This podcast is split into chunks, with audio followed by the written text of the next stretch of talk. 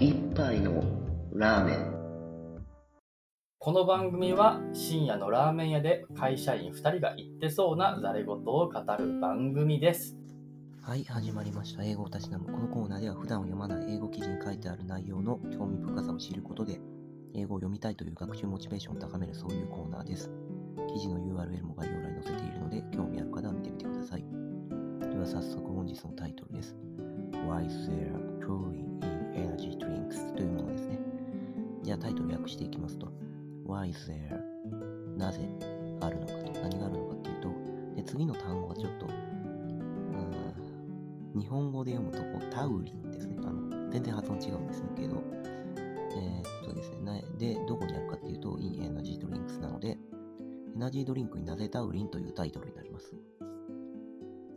で、タウリンって何っていう話なんですけど、これは多分一番日本人おなじみなのは、あの、リポビタン D っていう飲料があるじゃないですか。あれでタウリン 1000mg 配合とかって言ってるあれですね。化学物質のことですね。で、このタウリンっていうのは、自然界だと例えば魚とか卵とか、他にもキノコ、バクテリア、藻、藻ですね。はい。あの、海藻的なやつに含まれてたりします。で、一説に言われているのが、まあ、筋トレとかで、えー、体温を維持して疲れを防ぐとか、うん、そういう効果があると。で、さらにミクロ的視点で言うと、その神経細胞のカルシウム量を調整してくれるから、それが達成できるんだとかいう話ですね。で、もともとこのタウリンっていうのが、あヨーロッパで発見されたんですけど、えー、1820年にその牛の胆汁から発見されてて、で、その時のその牛の、うんと、これ学名なのかな？なのところから命名されている化学物質らしいですね。で、人間の体の体重の約0.1%がこれ、タウリンだそうです。はい。ということで、タウリンが何かっていうのは分かりましたと。で、じゃあ早速タイトルの方の回収。なぜエナジードリンクにタウリンなんですけど、これは2つ観点があってですね、まず1つは、あエナジードリンク、まあ特に今回レッドブルの話をするんですけど、レッドブルがあどうしてタウリンをもともと含んでいるのかっていう理由と、それから今になって明らかになったあタウリンの新しい効能という2つの観点で話しますと。じゃあまず1つ目、えー、どうしてレッドブルがタウリン、レッドブルとか他のエナジードリンクにタウリンが入っているのかですけど、まあ理由はすごいシンプルで、えー、その元祖の、えー、飲飲料にタウリンが入ってたからっていう、ただそれだけですね。はい。で、じゃあそのエナジードリンクの元祖、あ特にレッドブルの歴史をたどっていくとどこにたどり着くかっていうと、まあ、さっきの、えー、リポビタン D の話に到達するんですね。で、リポビタン D っていうのがもともとその、うん、疲労回復とかそういったところを目的としてタウリン入ってたわけですね。だからまあどっちかというと筋トレ用っていうか、はい。で、えー、それがですね、えー、1970年代にそのタイではリポビタン D が普及してたんですけど、そこからあ1976年ですね、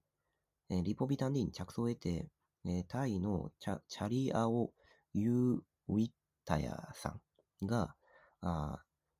タイの方で、えー、赤い水牛っていう意味を持つエナジードリンクの名前がですね、えー、クラクラティンディーンってやつを開発したんですね。はい。あ実は記事の中ではこのクラティン D の名前自体は出てきてるんですが、それがリポビタン D から来ているということは書かれてません。なので、後で調べました。はい。で、このタイのエナジードリンクですね。を、レッドブルの創始者であるオーストリア人のディートリヒ・マテシッツさんが見つけたのが、今のレッドブルの起源になってるんですね。ということで、もともとタウリンをたくさん含んでたリポビタン D があって、で、それがタイの方で流行ったクラティン D になって、で、それで、えー、レッドブルに至ったというわけなんですよ。で、えー、っと、この、あじゃあ、もともとリポビタン D になんでタウリンが含んでたのかっていうのは、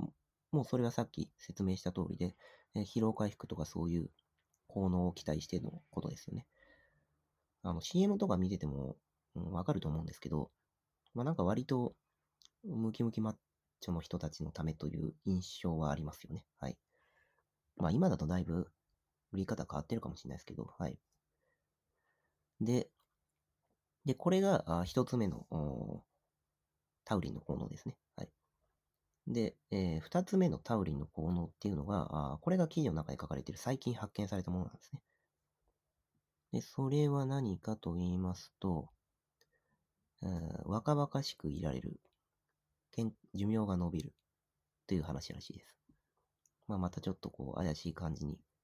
なってきてるんですけど、まあ一応これ怪しいって言っても研究がちゃんとあるんですね。で、えー研究ではですね、その哺乳類に、えータウリンを摂取させることで、えー健康的、若々しくなったという話なんですが、対象の哺乳類が、あ赤毛ザルとマウスですね。で、マウスが14ヶ月、赤毛ザ赤毛ザルが15年の、はい、答えを使ってるんですけど、な、なんとこのマウスに至っては寿命が10%伸びたという話らしいです。で、えー、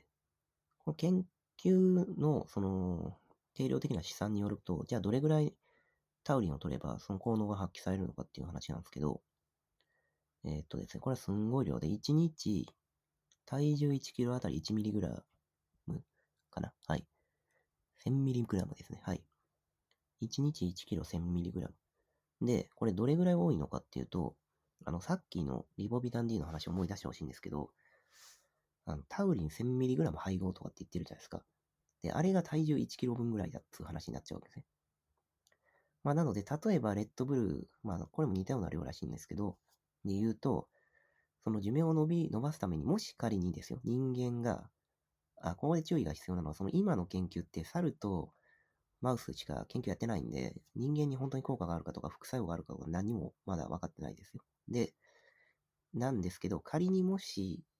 この研究の話が真だったとしたら、レッドブルどれだけ 飲むのか、タウリン欲しさに飲むのかっていうと、63巻分1日に飲めばいいらしいです。はい。まあ、これを聞いた時点で、何を言っているんだっていう感じですよね。だって、レッドブル60巻、60個も飲めるわけないじゃないですか、そもそも。はい。で、それ飲んだらどうなるかっていうと、あの、水の取りすぎで起こるような、その低ナトリウム結晶、低ナトリウム結晶、はい、ナトリウム濃度が下がってしまうっていう大変危険な病気なんですけど、とか、まあ、あとは単純にカフェインの取りすぎ。えっ、と、FDA の勧告で 1200mg1 日あたり飲むあが限界なんですけど、63巻、もしレッドブル取っちゃうと、2000mg 取ることになるらしいですね。はい。で、そんな、まあこれ当たり前ですけど、その、レッドブルって、えータウリン以外にいっぱいいろんな成分入ってるんで、飲みやすいようにね。はい。必ずしもレッドブルが全て健康的なものかどうか、まあわかんないし、で、まあそもそも 60巻も飲むやついないっていう話ですけどね。はい。まあなので、この研究が本当に真なのかどうかわかんない、あの、量的な部分ではね、っていうのはあるんですけど、まあ少なくとも今回分かった新しいタウリンの効能として、えー、マウスではその寿命が10%も伸びた、若々しくなるっていう話が出てるので、まあその観点で言うと、そのレッドブル